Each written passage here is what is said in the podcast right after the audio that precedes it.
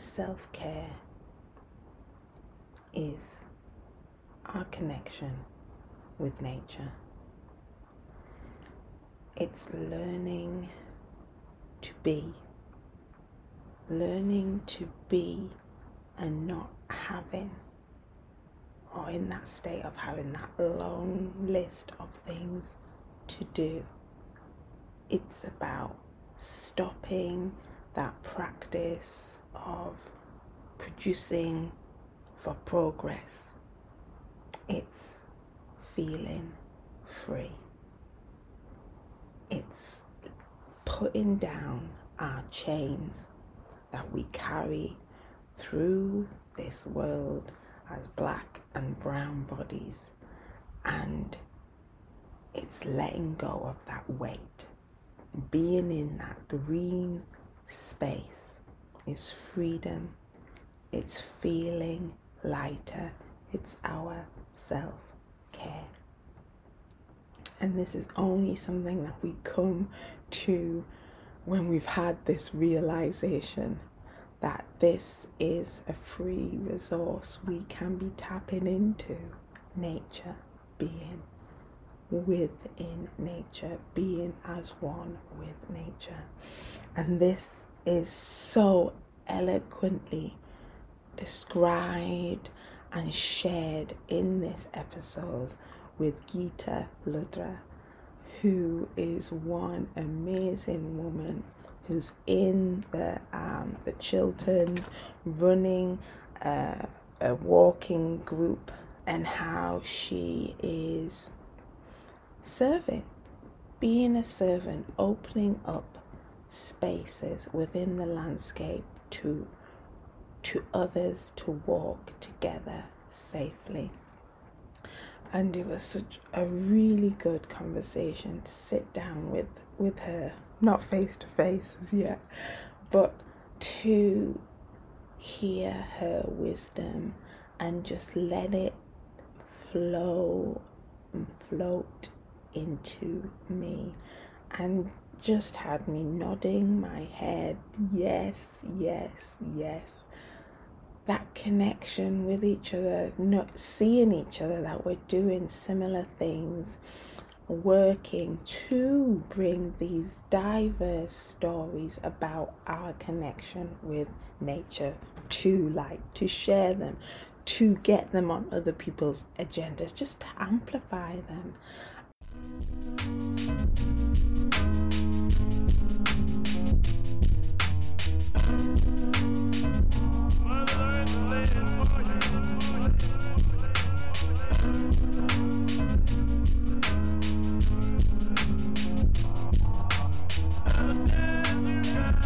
Hello and welcome. Welcome to the Earth Sea Love podcast. This podcast is for and about women of colour and our relationship with nature. Hosted by me, Cherie Mack. The Earth Sea Love podcast is committed to exploring the experiences of women of colour with Mother Nature. We want to provide spaces where the hidden voices in the environmental and conservation conversations can explore their relationship with the natural world. Inspired by our time spent outdoors, we amplify the voices of women of colour, our stories, our conversations, interviews, photography, writing, and artwork. We'll be exploring our legacies, histories, and memories which have had an influence and effect upon how we perceive ourselves within the natural world and within the environmental and climate justice movements. Welcome to the Earth Sea Love podcast.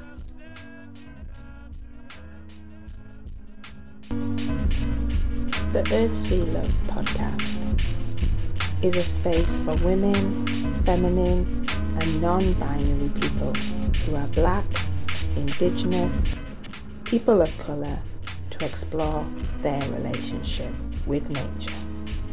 Thank you.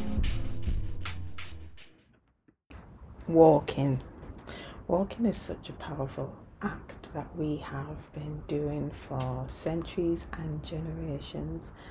Um, walking alone can give you that headspace, can give you that opportunity to turn over your problems, your thoughts, your feelings.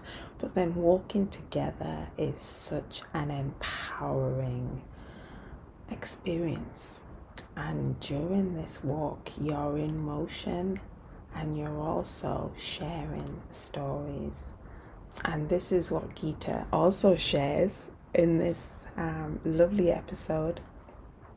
As she just completed the moonwalk an evening through the night marathon with a group of um, seven women in total and how they were sharing sharing their stories. And it's that idea of that have trauma within us as individuals within our families within that's been passed down in our dna their expectation is that as black and brown, indigenous, and people of colour, that this is all we have. This trauma baton that we pass on to each other um, so that we show up in spaces, sharing our stories of pain and suffering, sharing our trauma. And it was such a lovely reminder to be talking to, to Geeta and knowing that that's not all we are. That's not the be end and end all of us. We have so much joy and pleasure and happiness and laughter that we choose to show up for. We choose to claim and even maybe put it on a pedestal because it is a practice, it is an active practice too lean into that joy, to claim that joy, to live like we deserve this joy.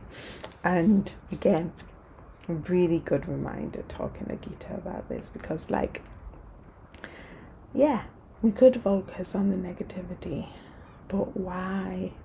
Why, if it makes us even more in pain when we could be feeling so much joy?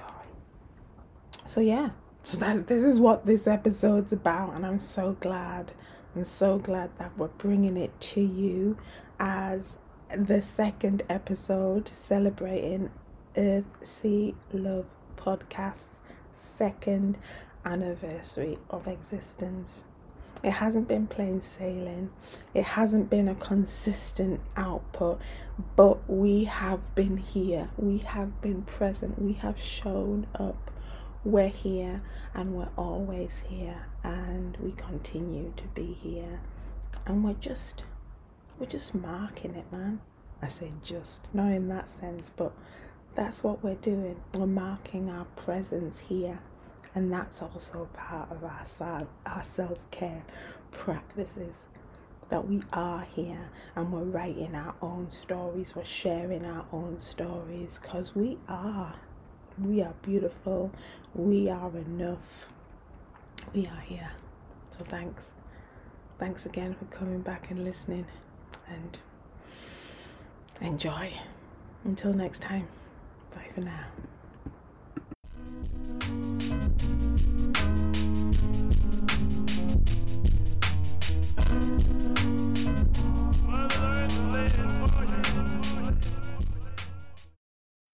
I'd just like to say, Geeta, thank you so much for agreeing to be part of the Earth Sea Love podcast. I totally admire and feel inspired for what you're doing in your part of the country. So thank you for being here today. Well, thank you for inviting me, and the feeling is absolutely reciprocal. um, well done on the marathon. It was the overnight one, and we started at Clapham Junction. So it's the 24th anniversary of the moonwalk, and seven of us did it. Oh, awesome that you did it as a group. Um, yeah. That, that makes it, the miles get eaten away when you do it as a group, definitely. So well done for doing it. Also, while you were um, unwell as well or recovering from your cough. So, yeah, I wasn't on top form actually during that, but I'd made a commitment to friends. Mm-hmm. So I plowed on through. Well done. Well done. So let's just start. Where are you situated? I love to find out where people are in the world because we do have a relationship with the place where we are. Um, and if you can see any nature where you are at this moment, too. Okay, so I am privileged in that I have a garden, I have nature, I'm sitting in front of a plant right now. And yeah, I suppose I've got nature even with coriander that needs to be picked on the table opposite, which mm. is going to be picked straight after this podcast. Oh, what we're making with it is the question. We are making aloo gobi tonight, mm. potato with cauliflower. It's a recipe my dad taught me when I was young. Mm-hmm. And also going to be making mungi masur dal, which is a wonderful Ayurvedic dal, which is really quick and relatively easy to make with basmati rice. Mm, it sounds gorgeous. You're making my mouth water. You are. and whereabouts in the country are you? I live in the Chilterns now. I moved here almost two years ago, moved from the Slough area, and absolutely loving it. That love of the Chilterns, sharing that, I would say. Would you like to tell our listeners what you get up to out there in in that landscape and how you came about doing what you are doing? Well, when I lived in Slough, I started a small walking group there actually, and that was run every month, and that was for about a year, year and a half. And then during the COVID pandemic, we moved to the Chilterns, Mm-hmm. And obviously, everybody was very disconnected and lonely. And when the restrictions were lifted and we could start to meet people outdoors, I had gone on walks on my own and I would walk for miles, Cherie, and just feel like I didn't see anybody like me, i.e., with brown or black skin. Yeah. And that's when I kind of said to my husband, I'm I, w- I want to create something in this space that isn't here at the moment. Mm. So I'm going to try setting up a walking group here. So let's have a go. Would you support me? And he said, Yes, of course. So I started putting it out on social media and generated interest. And I suppose it's also because I felt like I was privileged to live here. And it's a very accessible space in relation to being close to High Wycombe, Luton, Slough, Uxbridge, all of those adjacent areas. So I wanted people to experience the Chilterns. Started off with two women who joined my first walking group, and the three of us walked, and then it grew. And mm. sometimes we get 40, 50 people, sometimes 10 people. Wow. And there's a program of events um, monthly, sometimes twice monthly, that goes out. And as I've become more experienced, I've started to thematically organize the events. So, for example, this Sunday, I've got an event called Reading the Natural Landscapes, and that's in partnership with experts who are geologists. Um, who are going to educate those walkers. We're going to walk and talk, but also tell stories about how rocks are formed here, the trees, and how to read the landscape and the richness of the Chilterns. Oh, wow. That is amazing and you're just you, this is like have you had a two year anniversary or is it just one and a half? I mean this has happened rapidly. And for me that just indicates that there's a need and a desire for this space, this safe space to be walking out with brown and black bodies and not just to walk um, I mean, yeah, there, there is the walking, but also to be the learning and the sharing of the knowledge to situate ourselves more in the landscape, I think. And what's this group called? Tell everyone the group's name. Yes, so the group is a registered social enterprise called Dadimas, and Dadimas is the Hindi noun for paternal grandmother. So in Hindi, we have nouns for your maternal and paternal family. Mm-hmm. So Dadima stems from when my children were growing up, we lived in a multi generational family. Mm. And so Dadimas means grandmother.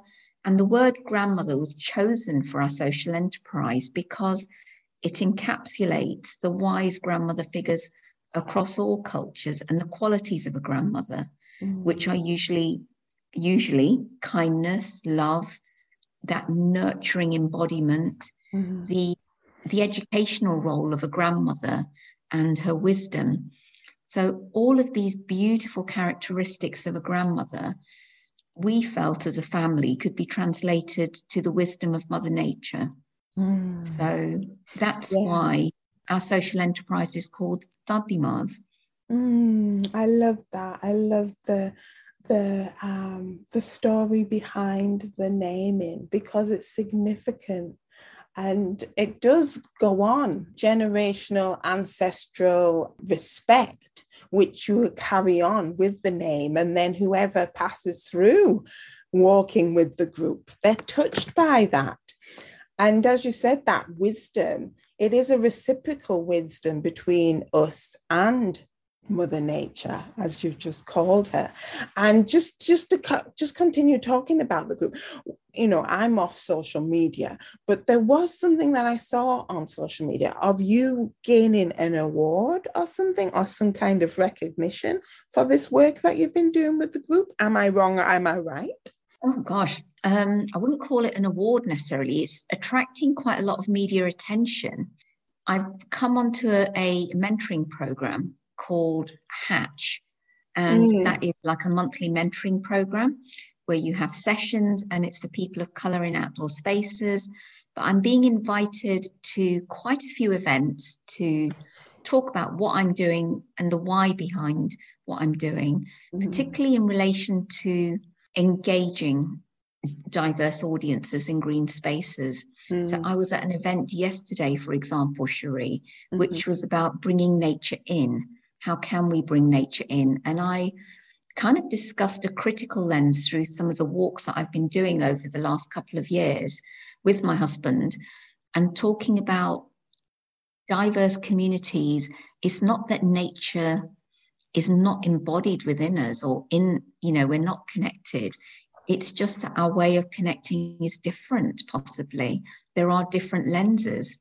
So Mm. Yeah, I'm, I'm speaking about it more and more because I want the narrative to change. The dominant narrative in green spaces, in nature writing, is very much generally the white middle class lens.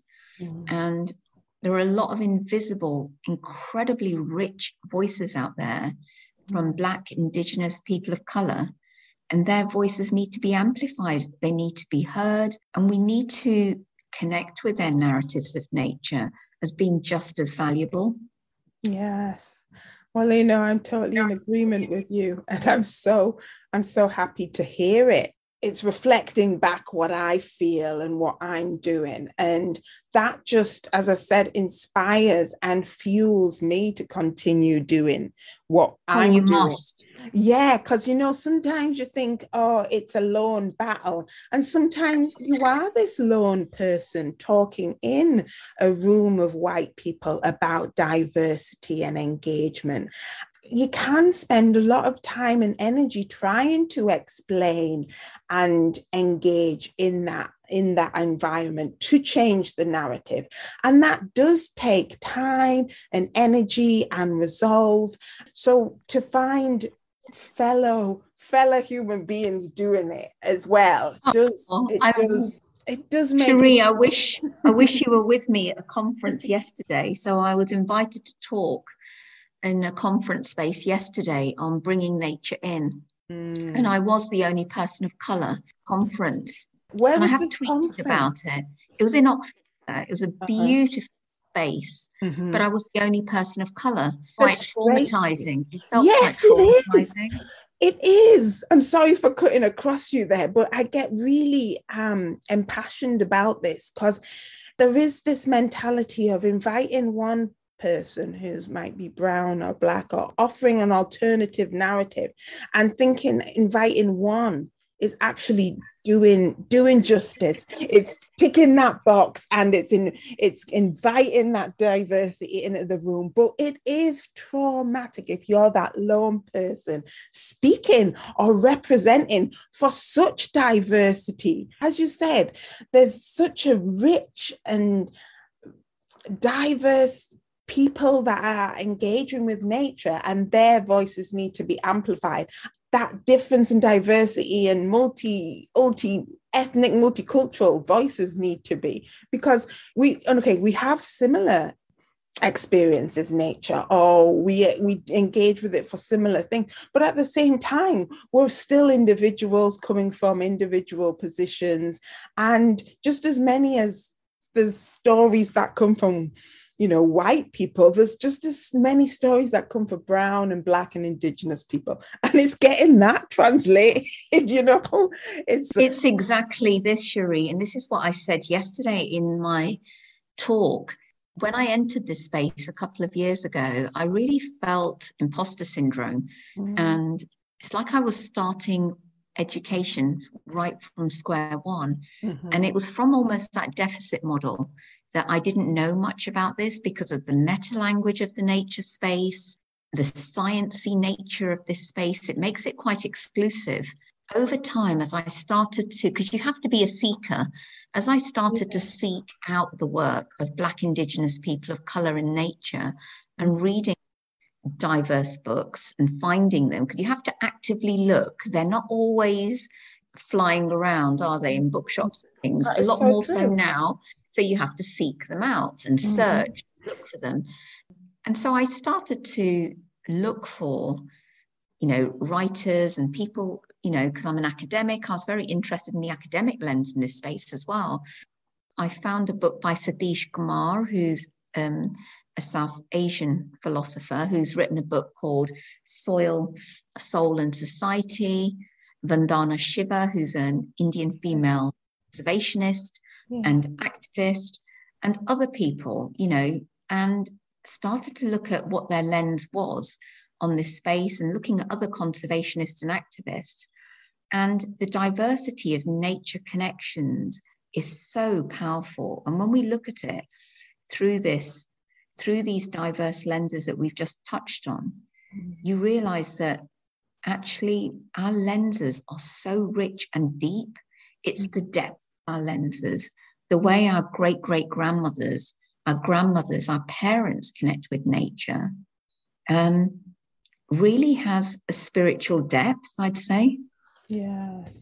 Yeah, I'm hearing you. So then let's just think about that. You know, our parents, our um, our grandparents. What is your cultural or heritage background? Were you born in the UK? And also, was nature part of your childhood and upbringing? Yeah, so my um, I am Hindu Punjabi. Hmm. My parents are born in Punjab in India, so you know they grew up in village life. So hmm. nature was part of their upbringing, even though they may not have analysed it the way we did today. Mm. But for me and my siblings, who were second generation, second generation South Asians in, in the UK, our parents were first generation migrants, the, the discourse or the ethic of work was so strong for my parents. It was very much about survival rather than thrival, I always say, yeah. because they had to work to make ends meet. And the way they had to work, there weren't pleasant circumstances in the 60s that they had to work under and the factories they worked in. So for us, the discourse was very much when we were growing up, where kids get an education.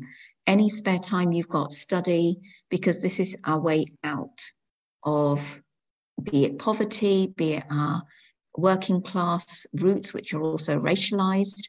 So mm. get an education. It wasn't this weekend, let's go for a countryside walk or let's go trekking. So in that way, nature wasn't.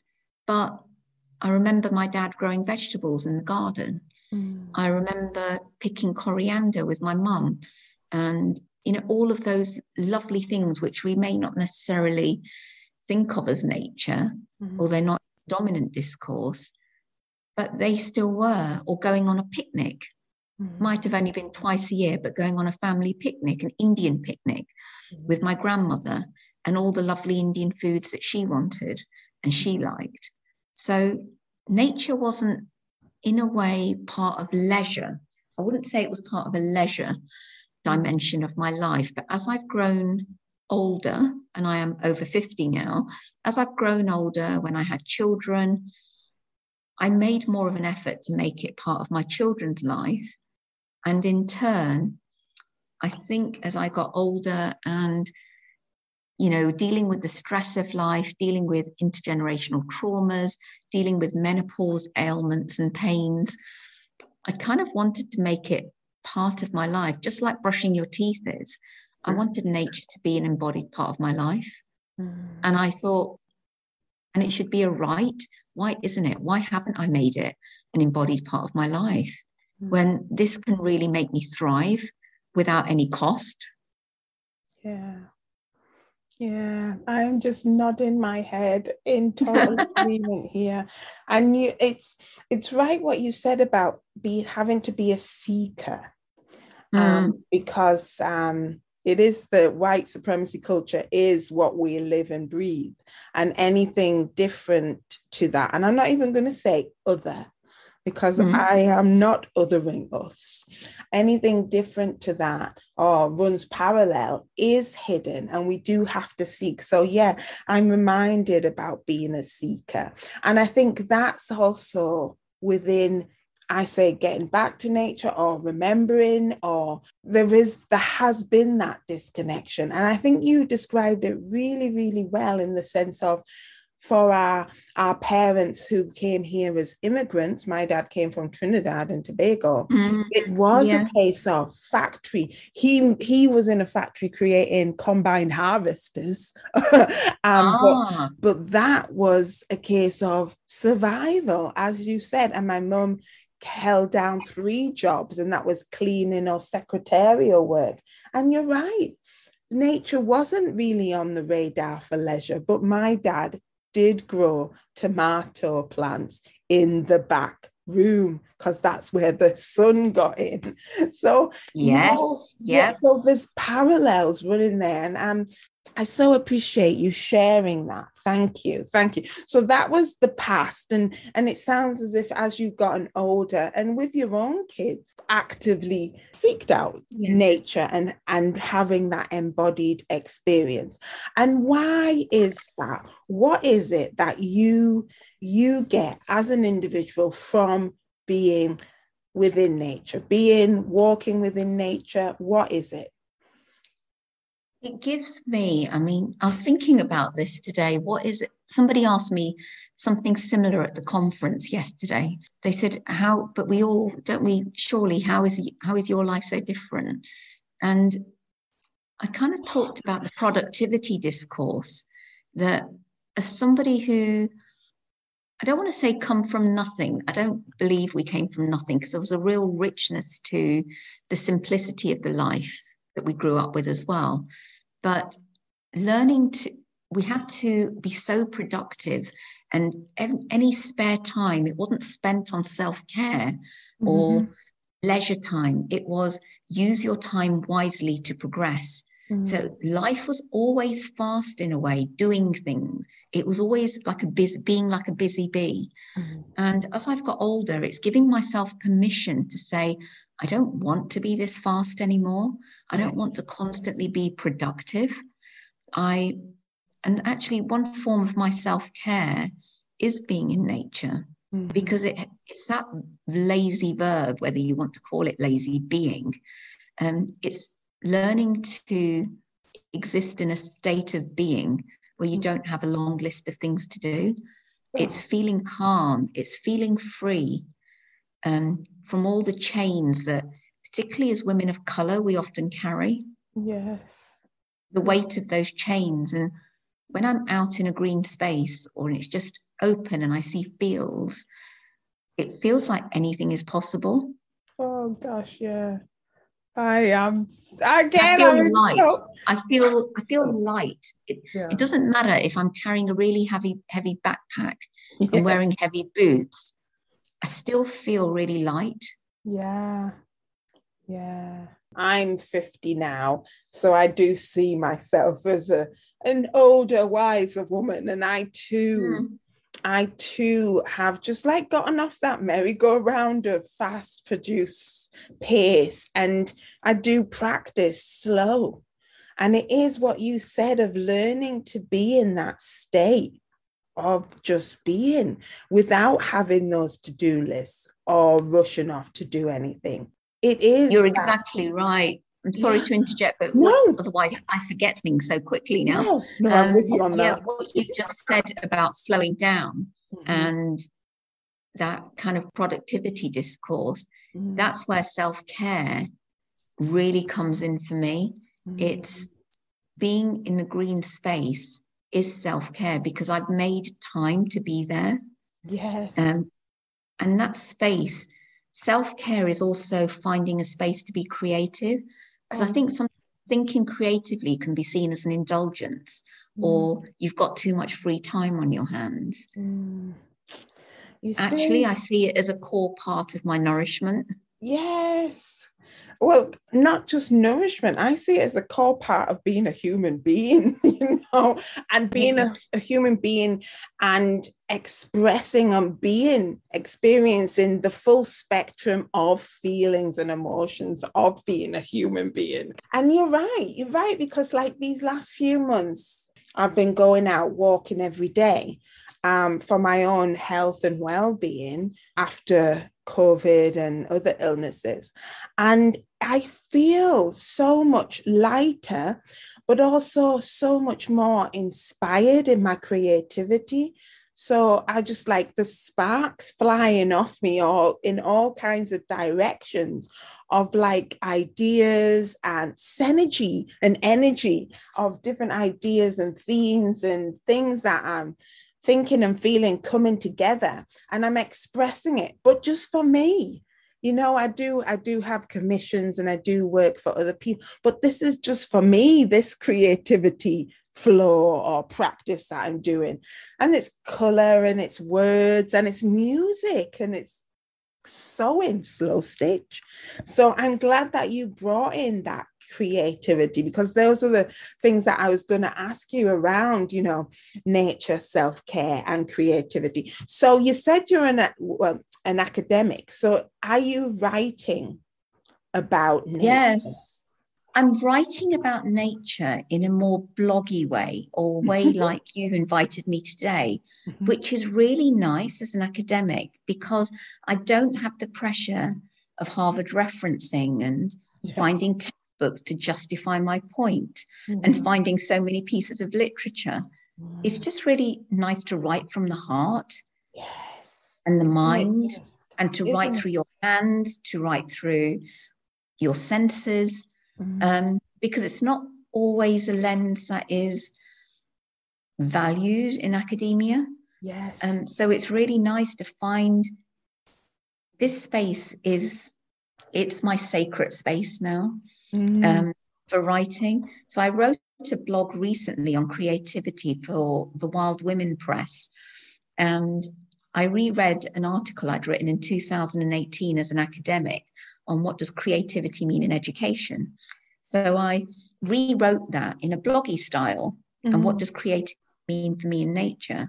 And I went back to some of the things that I did with children in schools on creativity. And one of the things I'd you know, when we had time in school, or if the school had a green space, is I'd take the children out and find a tree and say, let's make up a story. What if this tree said that to another tree?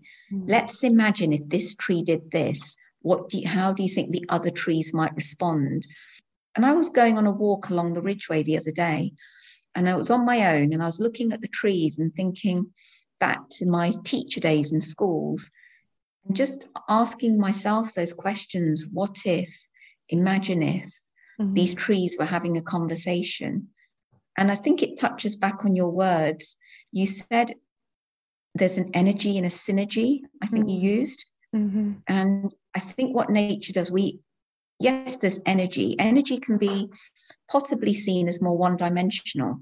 But when we think of synergies, mm-hmm. synergies for me are when creativity really sparks Mm-hmm. And that synergy happens when you're in those magical moments in nature. Mm. Yeah. Yeah, that's lovely. Definitely. Yeah, and yeah, you had me there. Imagining you walking along, talking about the trees.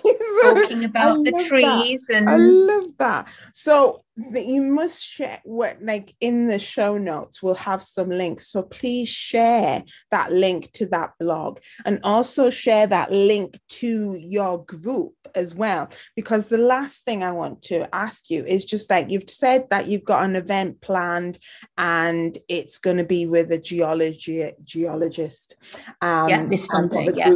so yeah so what what future plans have you got for the group? I mean, great stuff that it's a social enterprise because that means that you can access funding. Because I found like the activities that we do the main funding that we need is getting the bus or getting a pri- you know getting a bus to get us out because northumberland is maybe a bit of a trek for us uh, up here if you don't have your own transport and this, the bus service is a bit hit and miss. So we found that our finances are taken up by just hiring a bus to get there. But yes, so what are your plans for the future for the group? So in terms of future, really, I I want to be able to get some funding, mm-hmm. secure mm-hmm. some funding. I've got a very small pot at the moment to just get some expert speakers in, mm-hmm. but developing a diverse and creative program of family events which mm. appeal to different audiences. So somebody could look at my program and think, okay, I can't go to all of them, but I'm going to try one of the events. Mm-hmm. And it's some what I found is getting people in once, because after that once or twice, mm. they build up confidence. Yes. And I really want to do more creative stuff. Go back to my teaching days. Think about, you know, like poetry readings in the countryside, storytelling, all of those things. I've got an event, for example, on Diwali on sustainable Diwali patterns on the floor using leaves and twigs, shining a creative lens on each event. Getting more permanent ways of having those colours on in the landscape for Diwali is doing something creative actually embeds the experience more so within our bodies it does open us up to being receptive to the experience and what's happening. But then beyond that, and thinking, well, I've done this, I, maybe I could do this next time. And you're right, it's getting them in the once and then they get a taste of it. It does broaden the horizons and confidence. And it's thinking like, yeah, they do come back after that. And then it's like, I know for, for us, it's like they're banging on the door saying, like, when are we doing something else now? Come on, you know, no. that sort of thing. That's that, really that is lovely when people say, "Oh, when are you doing another one?" And yes. if anything, it's our physical person power to keep up. It's the um, capacity. It is the. It's capacity. the capacity. It can it can be a full time job, mm-hmm. as you know, Cherie. It is quite full on doing it alongside an academic job and running a home and mm. all of those and having although my children are grown up, I'm about to become a grandmother any day. There's so many different roles that we play as women mm. and within the extended family network and our own parents. Mm. So there's there's a lot we juggle. Yeah. But I do I do see community service um, as almost I wish every person saw it like this. I think the world would be such a happy place hmm. if everybody saw community as one dimension of their lives. Yeah. And it's difficult because I was reflecting on this the other day that I'm in a privileged position today that actually my I can give some time. I don't have little children crying, I don't have homework demands, not in survival mode anymore. Stage where and I always said when we were earlier in our marital relationship that one day when we are more financially secure, we will the best thing we can give is our time and knowledge to communities. Yeah i totally agree there. And you know you led with it from the beginning and and that's why i admire you. You know and you're aware of your privileges and you use them to better others.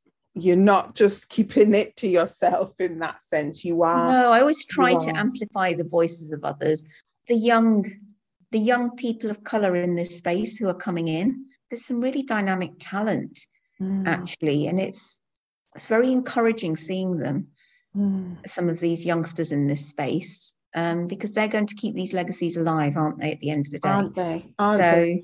yeah and and that's a that's a, a wonderful thing to witness and also it does feed that those fires of hope you know that it is a case of there is going to be that legacy and it's going to continue. I could focus on the dark times and and the negativity and you know things that are happening but there there's these pockets and moments of goodness and coming together and connection. They are they're fuel. You're right. You're right. And it's sometimes as people of color we we almost carry the trauma baton mm. and you kind of mm. feel i think more recently especially during covid i've kind of felt well actually I don't always, yes, I acknowledge trauma. I share stories of trauma. I'm very honest and open about it. Mm-hmm. But actually, I don't need to share my trauma in every space to get recognized. Yeah. Yeah. And actually, there is a joyful side. And yes, there is a positive side to our lives, which is quite emancipatory. Oh um, my gosh. Yeah. I mean, that is it. I mean, again like bell hooks says doesn't she just because yes. just because i'm black and this and that and the other it doesn't mean you know i'm downtrodden and yeah i can't remember which book bell hooks talks about that and it's in the opening of one of her chapters that it you know is. we're not just the trauma we've lived no we are more than that exactly and that is just something that again these last couple of years that i have I would say, moved into and allowed myself to luxuriate in it. I mean, I like again, that. it's a practice. I like that. I like that verb, luxuriate. In yeah, in the. Such a lovely word, luxuriate. I think we should take ownership of that, Cherie. I do, I do. I'm with you. Cherie. So you. it's black and brown women have permission to luxuriate their stories and lived experience. Man. But again, it's a practice because sometimes I do forget, but it's and it is actually my connection with other human beings in my community that reminds me. And as I just said, you know, in this, it's like what you've been saying has reminded me and reinforced me and inspired me. And I think, yes, all right, I'm I'm ready for another day or another battle or another, you know. Yeah. Oh, Cherie, can I give a shout out to the moonwalkers, the marathon moonwalkers? Yeah.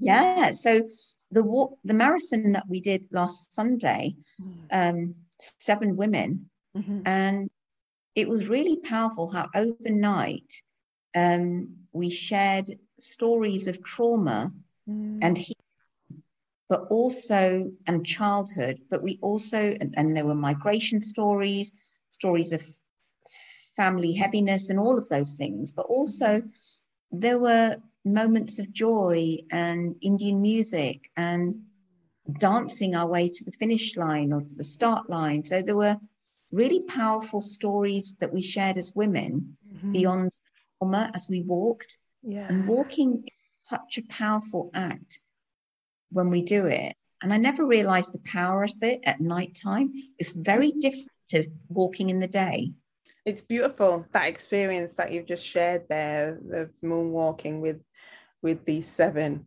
other other human beings and sharing stories. And that there's a bond in that. Where we are hardwired for stories but there is that beauty and and I don't know, it's almost transcending them, you know, as you keep on walking through the night into the light and how there's joy and laughter and love. You know, it's love, man. Love for ourselves and love for other people. That is seeing us through. We're doing this out of love. And no, it gets bad rep, love, especially if you go around saying I'm all about love and not here. But I think it's the most powerful, powerful energy there is in this whole world. Yeah, people um, people can think you're a bit nutty, can't they? They think, oh my gosh, yeah, you're not real for it. But yeah. love and kindness, when we oh, when we do things from a place of genuine love and kindness. Yesterday at this conference, I drew on the work of Satish Kumar, who is conservationist, an Indian conservationist. And in his work, he talks about Gandhi and he says he retraced Gandhi's footsteps and looks at Gandhi's motivations for doing stuff, his mm. politics, his mm. activism.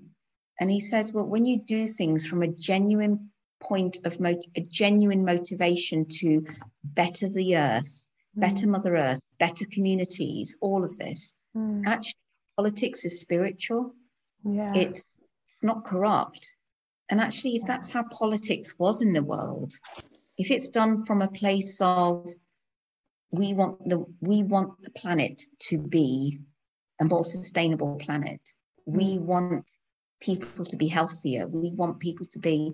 If we just had some things like that, if that's what guided our politics, wouldn't it be amazing? Oh my gosh, I would. This world would be. Oh wow there's a thing, oh, I can't, I can't see that. I can't imagine in it. But then if I'm open and I allow myself to uh, to see that and imagining that, it's like that fills me with joy, and that's something worth aiming towards, isn't it? It is. It's it um, is, and I think as I'm entering the phase of becoming a grandmother, I'm really trying to be hopeful and think, yeah. you know, think forward and yeah. think I, you know, we don't want our future daughters, granddaughters, whatever, to to face the traumas that we did. Otherwise, exactly. something's gone wrong. That's it. That's exactly, and that's how I operate from that individual zone here in my in myself and in my daughter and then the next zone out and the next zone out and it, it and it's and I feel it can only start with me, the individual, making those changes within myself. That so I'm the best best version of myself showing up in the world, and then that means that I can be the best version for others who I come in contact and connection to. Yeah, I I agree. Yeah. I agree. Yeah, so, and it's and it's having that relationship with nature that does support me in this journey. She shows me the way. She supports me. She loves me. She does. So. She does. You just have to ask. And I remember my grandmother used to say, you just ask. When you pray, you ask, and the answers will come. Mm. And actually, the answers would often come in my dreams or yeah. as I was in a shower or something. But yeah. when we go out into nature with a question, the chances are on our return home, the questions are often answered. Yeah. or it never was a question that was that important. Exactly exactly. Yeah. All right so i'm going to just finish on those words of wisdom because you know asking those questions you have to listen to the answers. You have to be open and receptacle to those answers and i have been listening to you Geeta and i am ready ready now to go forth and you know conquer the next thing which is probably Aww. just is probably just you know um being outside in nature. I'm going to get myself out there. Oh um, bless you cherie. No i i do pray to mother nature that one day cherie oh you and gosh. i can go for a walk together. Yes i knew what was coming and it would you knew yes. that didn't you? It would so that, that is my hope. My yes, hope is that one day, because um, the energies have synergized yes. to bring us together here. Yeah. And we've never met, but we've connected. Our energies have connected. Totally. totally. Everything I do is through energy work. Yeah. No, I'm with you on that. I'm with you on that. So I appreciate you and everything you do, and also more so everything you be.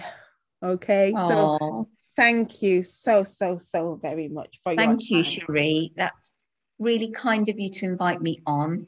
Um, your voice is incredibly powerful in this space, and also how you're amplifying voices mm-hmm. in this space. Thank you